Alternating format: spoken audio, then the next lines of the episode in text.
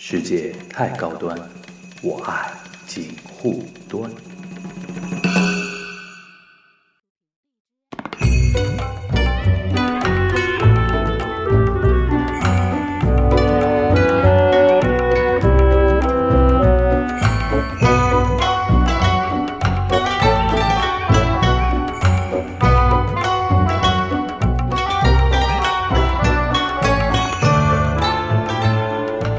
大家好，我是樊玉茹。大家好，我是松柏牛。今天我们来聊一个跟平时不太一样的话题、啊、平时我们聊那个影视比较多嘛，嗯、但现在其实你持平来说，嗯，跟影视作品在抢那个年轻人时间的一个大的一个品项是什么呢？是游戏。对，游戏游嘛，游戏游戏现在那个影游联动，现在前两年说，现在不说了，不是联动，就是说影游是啊，我知道。互娱的产业链、哎、我, 我, 我以为你想说影游联动，因为现在影游联动被说明是一个笑话，联联动个屁！花千骨不是有什么什么同名，现在很多是同名什么同名手游嘛，同同名游戏啊，同同名手游可能过个三年出来了，后后面被证明其实这个东西其实没什么意义嘛，对, 对吧？人群完全不大。对，然后那个我们今天就是想跟大家聊一聊一个游戏，特别是手机游戏的一个话题啊，嗯、就是一一个或者说比较。典型的一个案例就是恋与制作人，对这个游戏跟大家聊啊，因为之前我其实很早就跟牛妈说我们想聊这个话题，嗯、因为这个东西想不到他一直在自己在出话题，嗯，就是过一段时间我我哎我们上次我记得上次是这样的，就是说本来想聊的时候过了一段时间，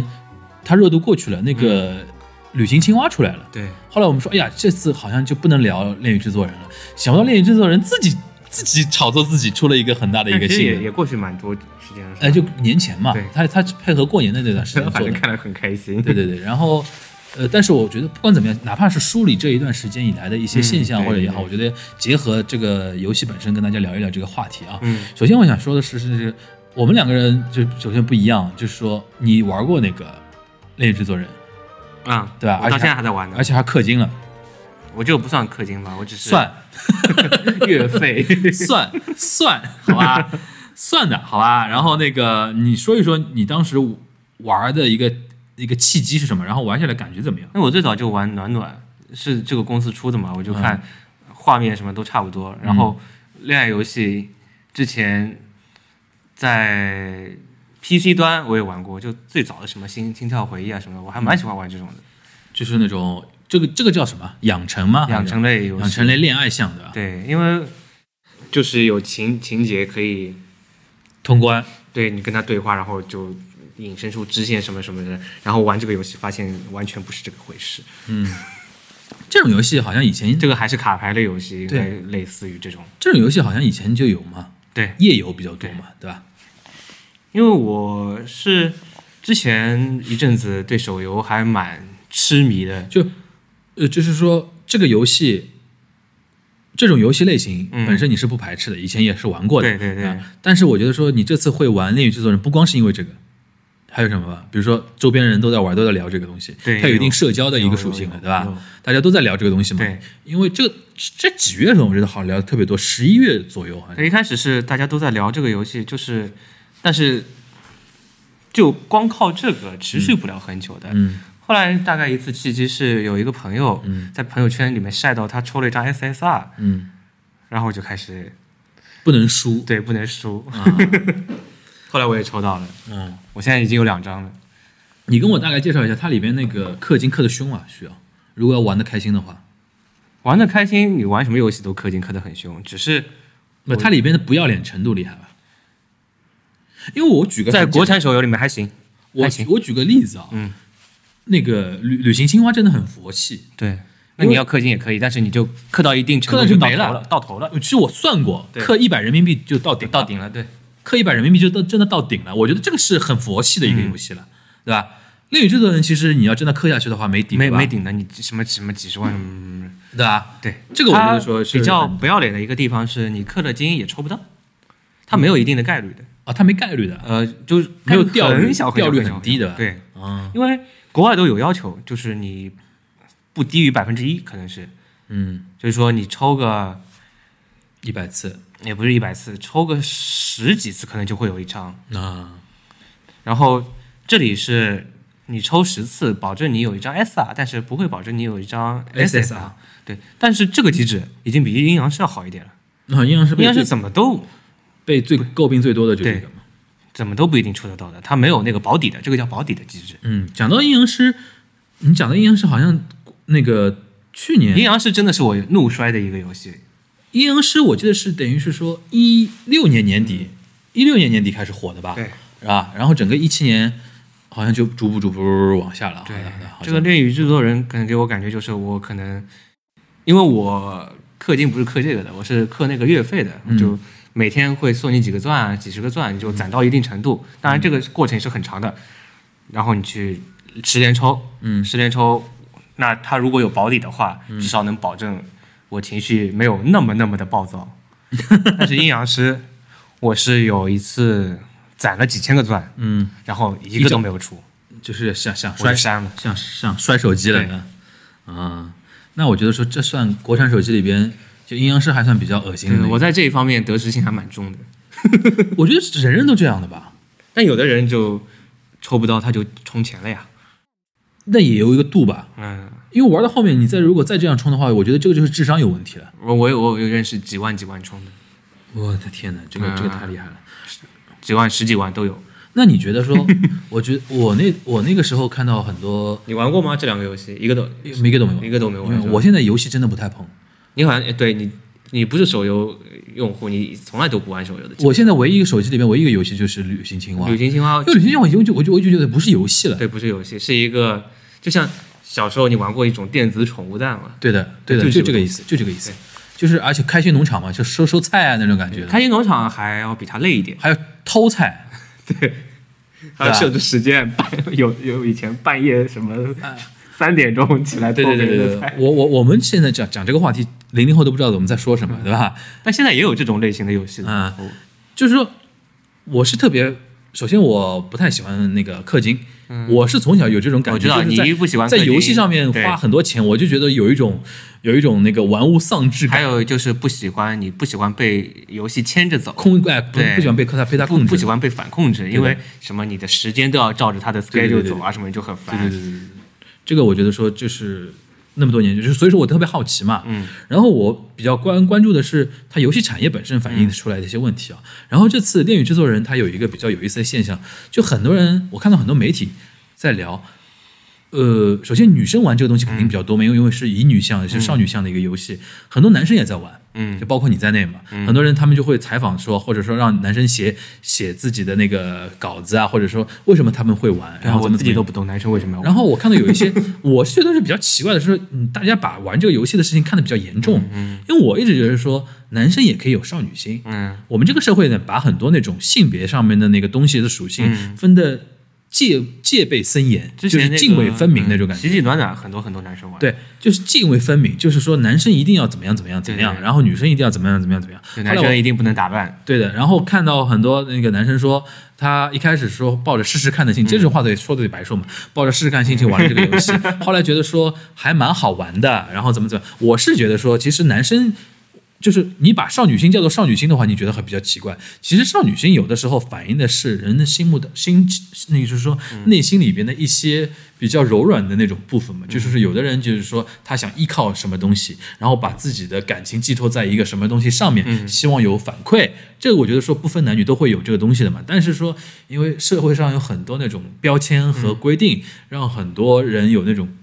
固定的那种意识形态，就是说男生一定怎么怎么样，就我觉得这个事情，我就说恋与制作人这个事情呢，就是他表现出来了，嗯啊，但是呢，有的时候我觉得说媒体有的时候看的角度有点奇怪，嗯，对吧？但是我觉得说这东西随着时间长，以后这种作品越来越多的话，大家也会看怪不怪嘛，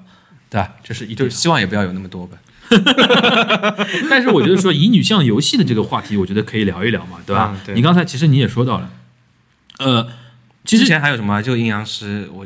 阴阳师其实也没那么纯以女向、嗯，还是以女向。它它以女向，它是以女向的，嗯、但是它有很多其他的元素在里面。首先，比如说二次元，嗯，它是很二次元嘛，嗯，二次元，比如说那个它，而且还有那个日系日系古风，嗯，日系古风的东西，所以说和风，嗯，就是日系和风的东西，然后加二次元，加乙女向，加那个它算卡牌吧？不算卡牌吧？算也算卡牌的，然后卡牌，但是它操作性不、嗯、不要求那么高，对 对, 对, 对吧？这这种游戏。然后再加上那个网易当时有一波炒作的那个东西嘛，对吧？然后造成了这么一个游戏的一个现象。但是呢，我感觉恋与制作人更纯粹一点，对，就是他的话题性其实就是一个，就是霸道总裁，就不是，其实不是霸道总裁，就是跟游戏人物谈恋爱嘛，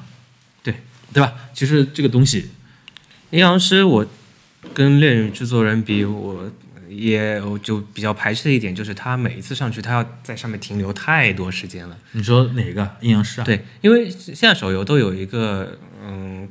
通信嘛，就是有一个东西叫日常，他每天都要给你分布置一大堆任务叫你去做。嗯嗯嗯，另一制作人我估计十分钟我就可以全部做完，嗯，然后阴阳师一个小时以上起码的，他就为了确保你每天都登录嘛。对，然后就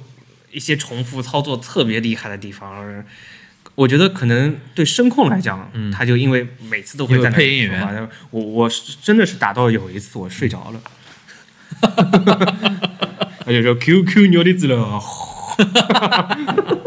哎，但是这次《恋与制作人》里边那个声优的话题也很多嘛，嗯，因为这次选了四位那个中国可能声优界或者配音演员界里边比较有名的四个比较酥的一个男生来帮忙配，这也引起了一些话题嘛，嗯，对吧？这关于这一块你觉得怎么？首先应该不是他第一个做这个事情的，但是我觉得他是第第一个把这个事情作为特别对大的侧重点极致了，嗯，炸的比较干净。其实这一块呢，日本早做了，对对对，日本乙女向的游戏早早就做了，有一个什么什么枕边什么什么乱七八糟这种那个类似这种名字的很多的。现在那 B 站引进了，我知道你说那个游戏，就是那个我名字都忘了，就是枕男子是吧？是这样，就类似于这种很多嘛，嗯嗯，很很多的这种东西。就是我我想问一个，你从那个网配圈大大的角度来看啊，嗯，你觉得这个现在看起来？这个东西是未来中国声优的一个方向吗？因为我一直有一种概念啊，嗯，中国的声优，所所谓声优，你应该这么讲，中国的配音演员，原来他最大的一个输出是电影嘛，给电影配音嘛，对，对，现在是给电视剧比较多嘛，嗯，因为现在电影大家都喜欢看原版嘛，对，但是电视剧现在比较偏多一点，对吧？嗯，但是电视剧感觉好像就是说，大家还是冲着演员本身去的。嗯，对吧？你像那像季冠霖这种，就是说配的特别有名了，大家可能还会知道你你这个人，对吧？但是电视剧最多还是给别人做嫁衣裳，是不是未来？而且中国有个问题，动漫不发达，每年出的动漫作品不多，嗯，对吧？而且动漫的那个作品属性项其实很很窄嘛，对吧？就永远是热血偏多一点，然后怎么怎么样？现在是不是游戏是未来就是配音演员从业人员是一个，尤其男生啊，嗯，男性的配音演员从业人员的一个大的方向，你可以说是一个加棒，或者说对你赚钱来说加棒，就是对你个人的上升是一个加棒，嗯嗯，或者对你之后赚钱的就工作的道路来说是一个筹码，嗯，但是你不可以把任何一个游戏当做你自己的代表作，不，嗯，是对配音演员本人来说是这样嘛？对，但是你觉得对行业来说，我觉得对行业来说，游戏是一个突破点了。行业来说，对，是吧？对配音这个行业来说，也不是，因为我觉得之前没人把游戏当做一个特别大的，就是游戏陆陆续续他们一直是这点人有生意的，嗯，呃，不是这点人，所有人都配游戏，嗯，然后这个东西火了之后。嗯，那我觉得对反过来对声优这边有什么有什么作用呢？就是你以后，嗯，我觉得我现我现在能想得到的，嗯，可能只有一个，就是可以把价钱炒上去，就是说身价，对的，对吧？其他没有，因为我后面出一个游戏，我还是有那么多的选择可以找。但是身价上去，不就对这个，嗯，呃配音员本身是有好处的吗？对啊，所以说我刚刚说的是他以后，嗯，对他以后工作上面的，对啊，就是说会不会对整个行业来说，我配到一个，嗯，就是说角色特别出彩的一个角色，嗯嗯嗯，未来对我的身价会上去，上身价上去，所以说游戏这个东西会越来越得到那个配音演员的重视。是，对对，是一方面是这个，但是另一方面，嗯，从我觉得从那个专业角度来说，嗯，呃，游戏这一块没有特别大的那个，因为它没有不需要花很大的力气去配。也看不出你一个人的真实水平哦哦，我懂你意思了。你、哎、我跟你聊的可能方向不太一样，对对对，就你是从那个就是说这个声优或者配音演员他的职业的一个养成那个路径上面来讲的话，其实是那个游戏不能作为你要说个人发展肯定是多多少少有用的。对，因为我觉得先说老实话，我觉得对于中国现在的声优来讲，嗯、最大的一点先有知名度吧。嗯，对吧？先扩展自己的一个被认知程度，但游戏是一个现在找的这些人，嗯，就是知名度最高的呀。对对 对, 对, 对，以后还是这些人呀。但是你不能排除排除以后作品越来越多了，嗯、就是说游戏作品越来越多了以后，这一块的需求会越来越大。嗯、因为我像边疆啊，他们这批人，阿杰他们这批人，配到最后总有游戏公司会说，嗯、我们找点新人吧，嗯、对吧？找点别的人吧，对对吧？但是我觉得这一类的游戏可能在以后不会有特别大的那个。嗯复大家会去想要复制啊什么什么的，不会想要复制吗？嗯，他取得那么大成功，难道不会想复制吗？就一波流啊！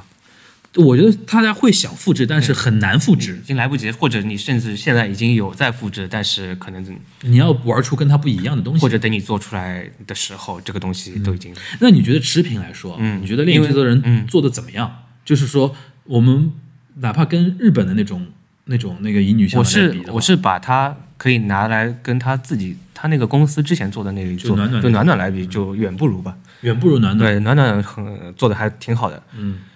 因为前面没有类似的。但是暖暖没出圈啊？有吧？不是暖，我说暖暖的那个，因为我可能可能还是比较 S 边。画片，因为我身边的人当时是全都在玩的，比恋与制作人要多。但但是我觉得恋与制作人的他那个出圈程度是吓人的，嗯。那那就是还是他你觉得他出圈的点是什么呢？如果从你这个角度来看的话，有老公吧。就暖暖没做到这一点嘛？暖暖是女主角哦，我懂你意思了，给她换衣服啊，嗯，嗯那说明其实，但是她的游戏性我觉得很 OK 啊，我那说明还还是玛丽苏的问题，对，但是这个恋与制作人、嗯、其实套的是暖暖的皮，它的内核是一样的，嗯，就是说他把衣服换成了这些人啊，我给女主本来是我给女主角换衣服，嗯，这次是我给女主角换老公。啊，就他的卡牌全都变成了那些男的，嗯，本来的卡牌都是衣服，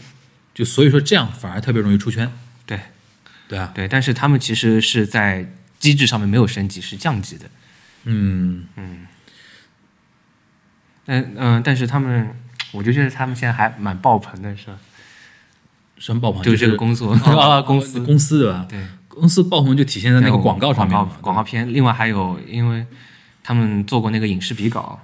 啊，因为我是有多多少有参与到一点的，我就大概知道他们这个我好像听说了，我好像听听很多人说，就是说自从这个还有授权啊各方面授权，就是说因为因为这个 I P 火了嘛，嗯、很多影视公司跟他们聊那个授权改编，嗯、然后他们那个制作公司就原版权方报出来的价格，一定非常、嗯、非常称恶的，对，是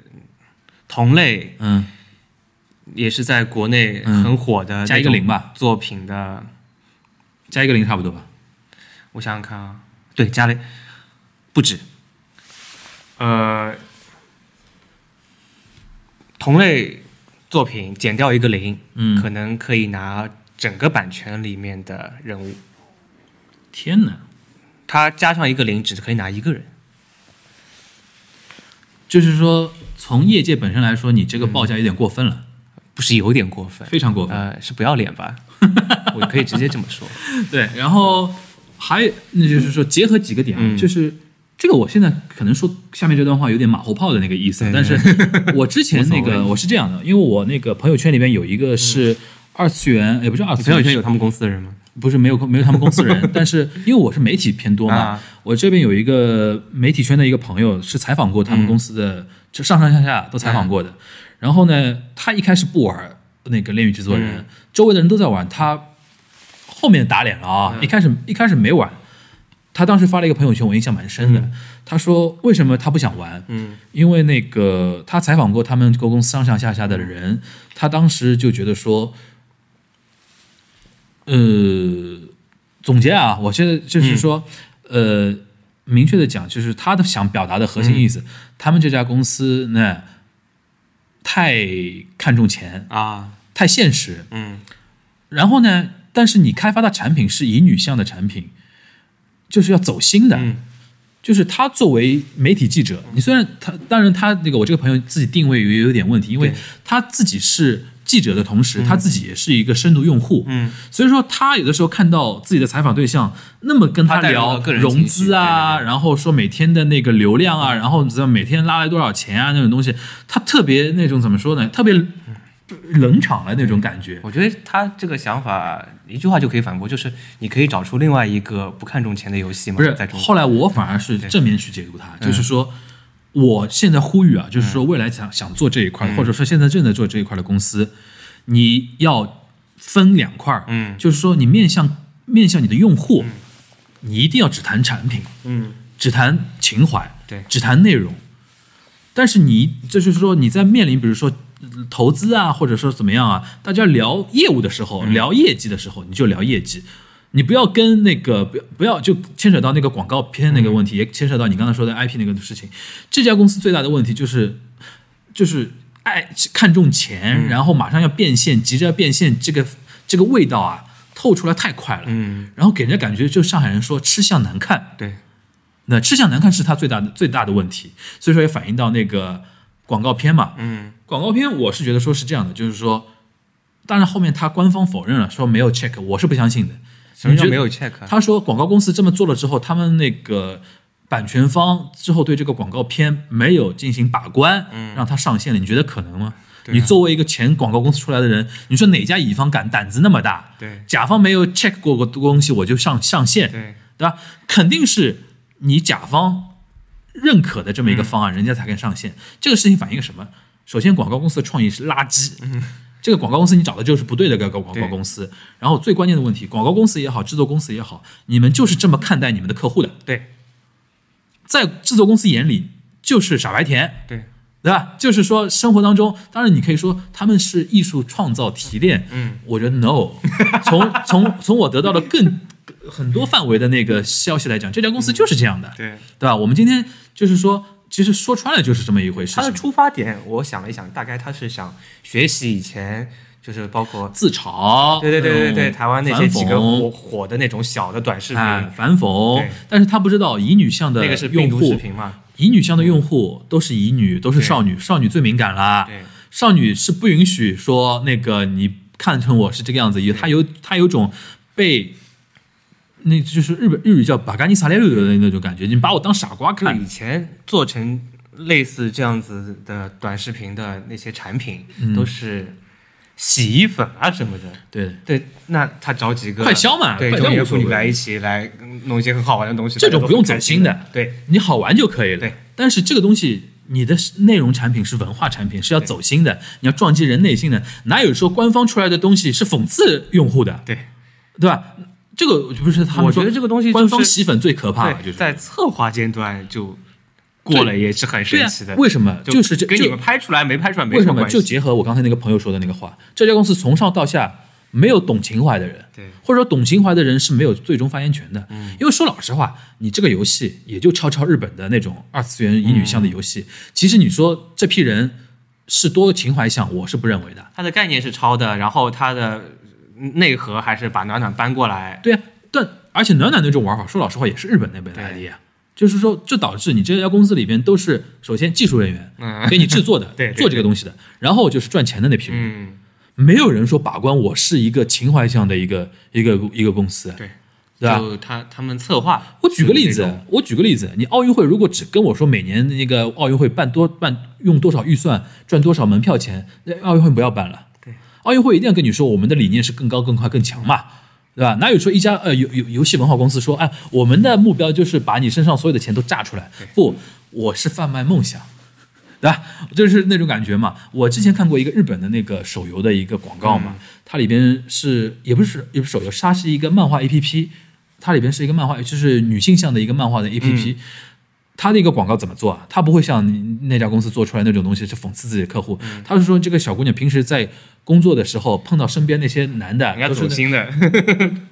身边的那种同事、嗯、上司都是那种油腻的中年男，然后说那个直男癌，然后怎么怎么样。但是他没办法，他为了要工作，为了要生存，为了要社交，每每天白天或者说在。外面门自己的房间外面都是那种比较 social 的那种样子，回到家里他想一个人静的时候，唯一能陪伴他的就是这个 A P P、嗯、这是走心的，因为这是符合很多人一般生活中的那种真的对游戏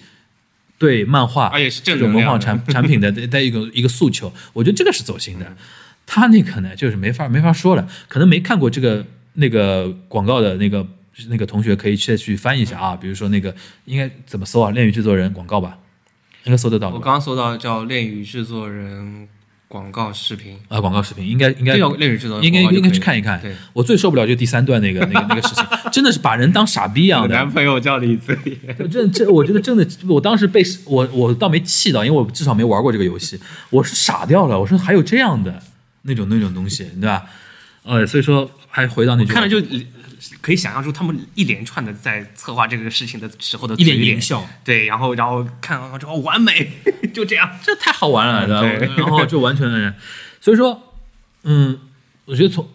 骂他们啊，也骂到这边为为为为止了。就是我想举一个什么例子啊，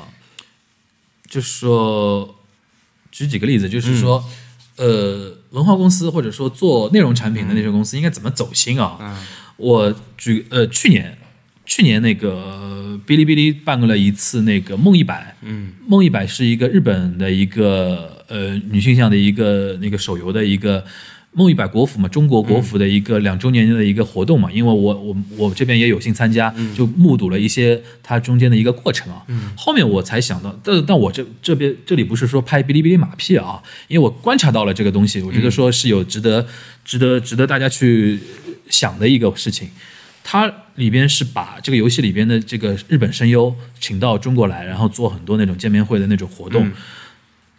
我觉得哔哩哔哩在策划里边的很多内容的，有的时候因为它是乙女向嘛、嗯，把会场打扮成那个会场设置成那个结婚的那个礼堂，然后还设置了那个 Virgin Road， 就是那个女生那个不是进入教堂不是要走的那个那个那个那个路嘛、嗯，然后还让五五位那个声优每人有一个定制的一个戒指，然后给抽奖给到那个幸运的那个观众啊，然后什么就很多那种设置。那天给我感觉就是。哔哩哔哩给大家营造一个梦境，然后大家一起来跑过来做、嗯、做做一个梦，然后怎么怎么样，然后呢，这是表现出来一个现象，在沟通很多细节的时候，你发觉他们永远的出发点就是说，哎，这个事情做了，我们要被用户骂的啊，他永远是很多负责人就永远是说这句话，这样就就他说钱不是问题，对，他说钱不是问题，要被骂、嗯、他就不行。这个我觉得说，这是我我不不说什么，就是我觉得哔哔哩哔哩现在在游戏这一块有现在的口碑是有它一定道理的，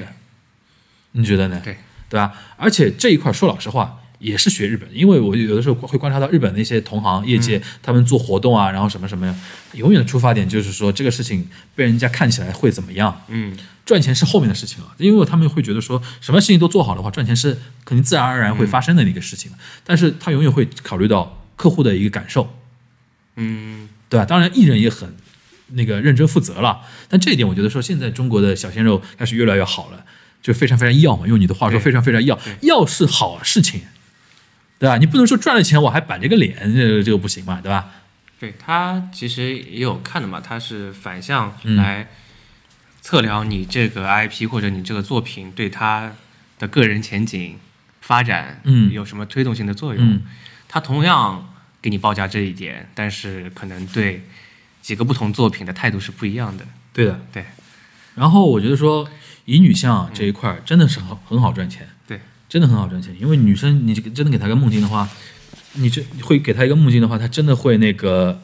怎么说呢？花很多钱砸下去。对，对吧？这一点我觉得说，他们经常会吐槽说，呃，男生粉丝有的时候说有那种进入贤者模式嘛，一想到要花钱的时候就有点那个。矫情或者说有点犹豫，但女生真的是以女向的东西，其实真的是你把内容做到走心的话，赚钱真的是相对好。就市场活动什么的，包括我觉得 B 站这边从策划开始到整个管理都这个流程，嗯，至少还在。对，而且还有我觉得说，如果从从上到下永远关注的是说客户体验的话，永远你关注点是客户体验的话，那客户客户肯定会买你的单。对，像恋与制作人，我我就想让他们如果做一个这样子的活动，他们肯定跟声优说都不是说清楚的，就啊来讲几句话。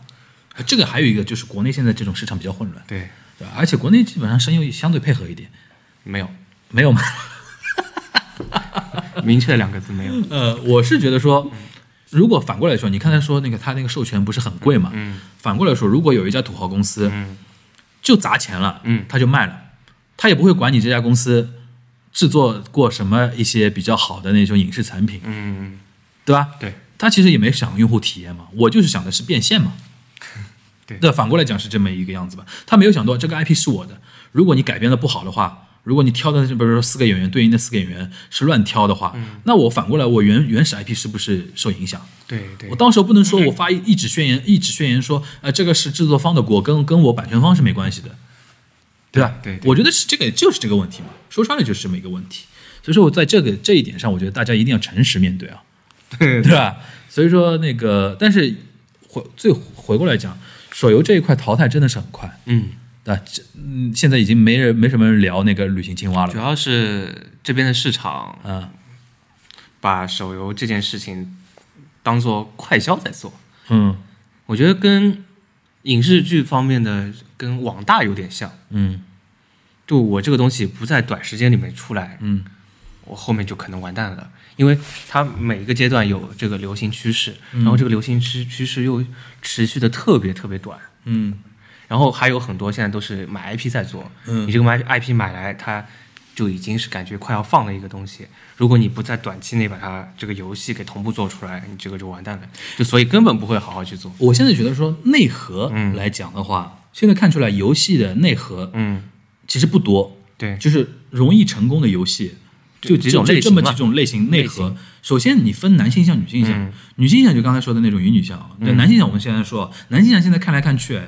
也就两种内核的，嗯，一种是那个即时战略操作型的，对，撸啊撸啊，嗯，王者荣耀啊，对，对吧？就其其其实以前跟那个魔兽世界是，不是不是不是魔兽世界，魔兽争霸争霸那一块是一样的，但这个是因为。比较难做，它之前一直很难在手机上呈现。嗯，对，现在因为手机牛逼了嘛，对，因为现在手机，所以说这个会是以后一个趋势。还有一个就是那个吃鸡嘛，啊，吃鸡就原来 C S 嘛，嗯，就是枪战那个实时操作的那个、呃、那个那个东西。这个我觉得硬要说还是跟之前是一类的，你看那个即时即时战略嘛，对对对对对，它也是即时操作型的，对对对，但是呢，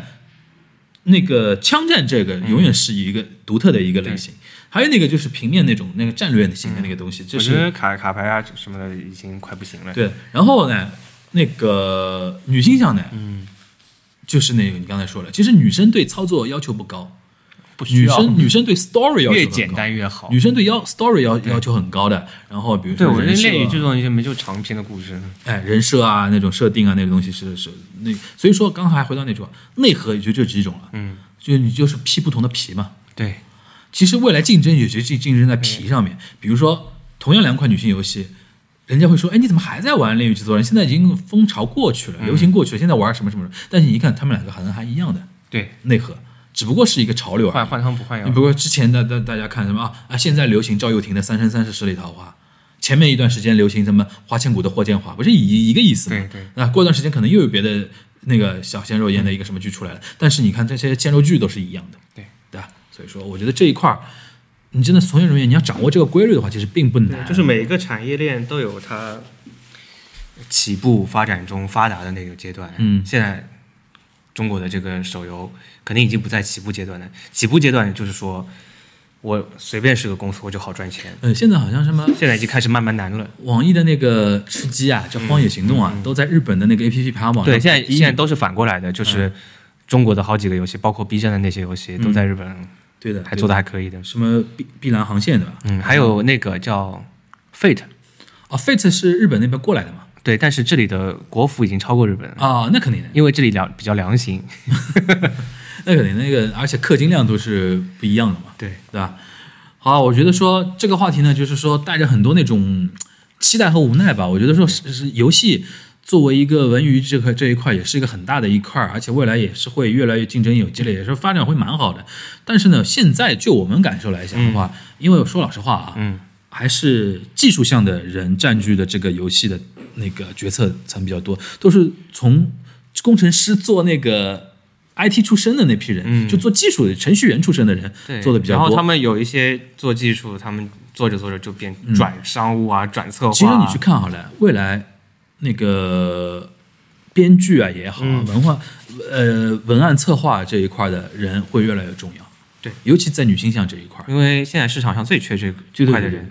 对，就可能人数并不少，但是真正会做这个的人并不多。所以说从一定程度上来讲的话，未来你说编剧人才，嗯，只要你说你除了影影视剧编剧之外能想出这种游戏的文案策划的话，我觉得你也是多了一个那个去处，但或者说多了一个游戏好的策划和好的就是影视剧好的编剧都像神仙一样的都被摘掉了。对，最好那批人都被大的那个团队给包包养起来了，剩下的人就像那种扑克牌里面的五啊、三啊什么这些乱弄乱弄，然后我随便换。对对对对，反反正你也不值多少钱。对对对对对，所以就是因为这样，他们永远得不到成长。对，但是我觉得说大浪淘沙嘛，嗯、现在正好是大浪淘沙的一个阶段，最终留下来那批人才会做到。而且这个我觉得说这一块弄到最后，又是没有小公司的玩那个空间了。嗯。做到最后就几个小公司真的是就三个阶段，就起步阶段里面，他们就可以可能发一波发一波，然后你的最大目的就是被大公司收购，对，是被收掉是最好的，然后一起倒闭。哎，我觉得啊，因为现在游戏公司真的是这个趋势。我觉得聊到这个之后，我觉得还是怎么说，老老实实玩我的旅行青蛙比较好，嗯、还是要一些正能量。我觉得佛心来的中中国现在顶级的那些手游真的是起来了，已经、嗯、对，已经起来了，我已经起来了。而且我是觉得是会越做越好，因为只要你市场越来越大，能赚到他们真的能赚到钱，而且几家大公司能把顶级的人才都聚集到一起嘛，他们一起开发一个东西，总会不会特别差。嗯、对，关键就是决策层面不要真的是只认钱。稍微有一点有要走点心，对，要走点心。我觉得是这次那个《恋与制作人》那个广告视频真的是很好的一个教训，对对，就就就可以通过一个视频看出来你们那些人是什么样的。而且还有一个真的是，你很多那种决策层所谓吃相难不难看，嗯、你纸包不住火，这个肯定会传出来的。做这个广告的团队，我想以前可能是做哪一种呢？就是男性向游戏的那种，就是专门做大胸女的那种游戏，嗯、什么老婆不在家时候玩的游戏，那种那种。段子型的那种短视频嘛，嗯呃、对对对，就是那个呀，屌丝男士那那种感觉的呀，嗯、对吧？是那种感觉，对吧？就把人都标签化的嘛，嗯，对吧？然后他们在他们眼里，那个哎，所以说这个以前手游特别喜欢做的那种贴片，就一、嗯、什么什么什么老老婆喊你回家撸什么什么的。还有一个就是可能还是那个经营层啊，这个公司就觉得说交给那些比较 四 A 的那种广告公司嘛太贵，嗯。啊，找一些那种他们应该都没有找广告公司，应该没有找，因为他肯定会觉得很贵，就自己不舍得的在拍吧，就肯定不舍得干这种个人的东西，他就会觉得说这个东西有什么的，对我随便拍拍拍的很好啊，对，随便找个什么抄一抄，所以说这个是教训，这个是教训，所以说他们这个东西就是应该没有达到任何宣传效果，是吧？就反反作用宣传了呀，就是官方洗粉呀，对，洗粉就卸载了很多人吧，应该应该卸载很多人，不过现在他开始慢慢慢慢慢慢慢有那个。就回回来嘛，因为这个东西说老实话，那个你真的官方发点福利什么的，回来的人还是蛮多的。反正他的周边也在弄了影视剧啊什么的。我觉得影视剧弄不出来，从那个周期上来讲，等等你拍出来的时候，你可能这个游戏都已经凉凉了。现在刚刚比完稿吧。对，为他点一首《凉凉》就可以，到到时候好吧？啊，那今天这一期关于那个《恋与制作人》和那个乙女向游戏的话题，我们今天就聊到这里啊。然后大家拜拜，拜拜。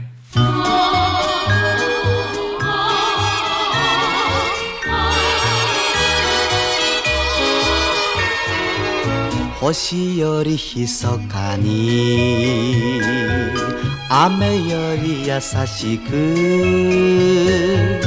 あの子はいつも歌ってる声が聞こえる寂しい胸に涙に濡れたこの胸に言っているいるお待ちなさいないつでも夢をいつでも夢を星よりひそかに雨より優しくあの子はいつも歌ってる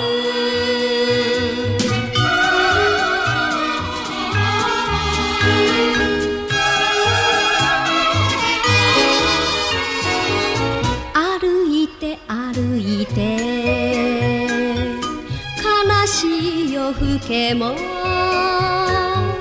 あの子の声は流れくるすすり泣いてるこの顔上げて聞いてる歌の懐かしさいるいるお持ちなさいないつでも夢をいつでも夢を歩いて歩いて悲しい夜更けもあの子の声を流れ来る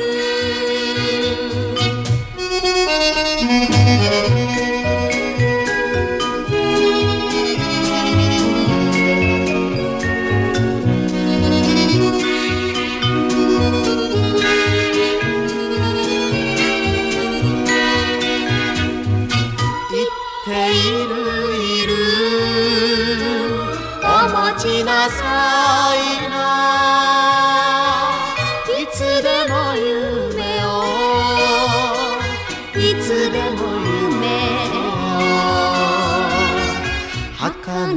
涙を嬉しい涙に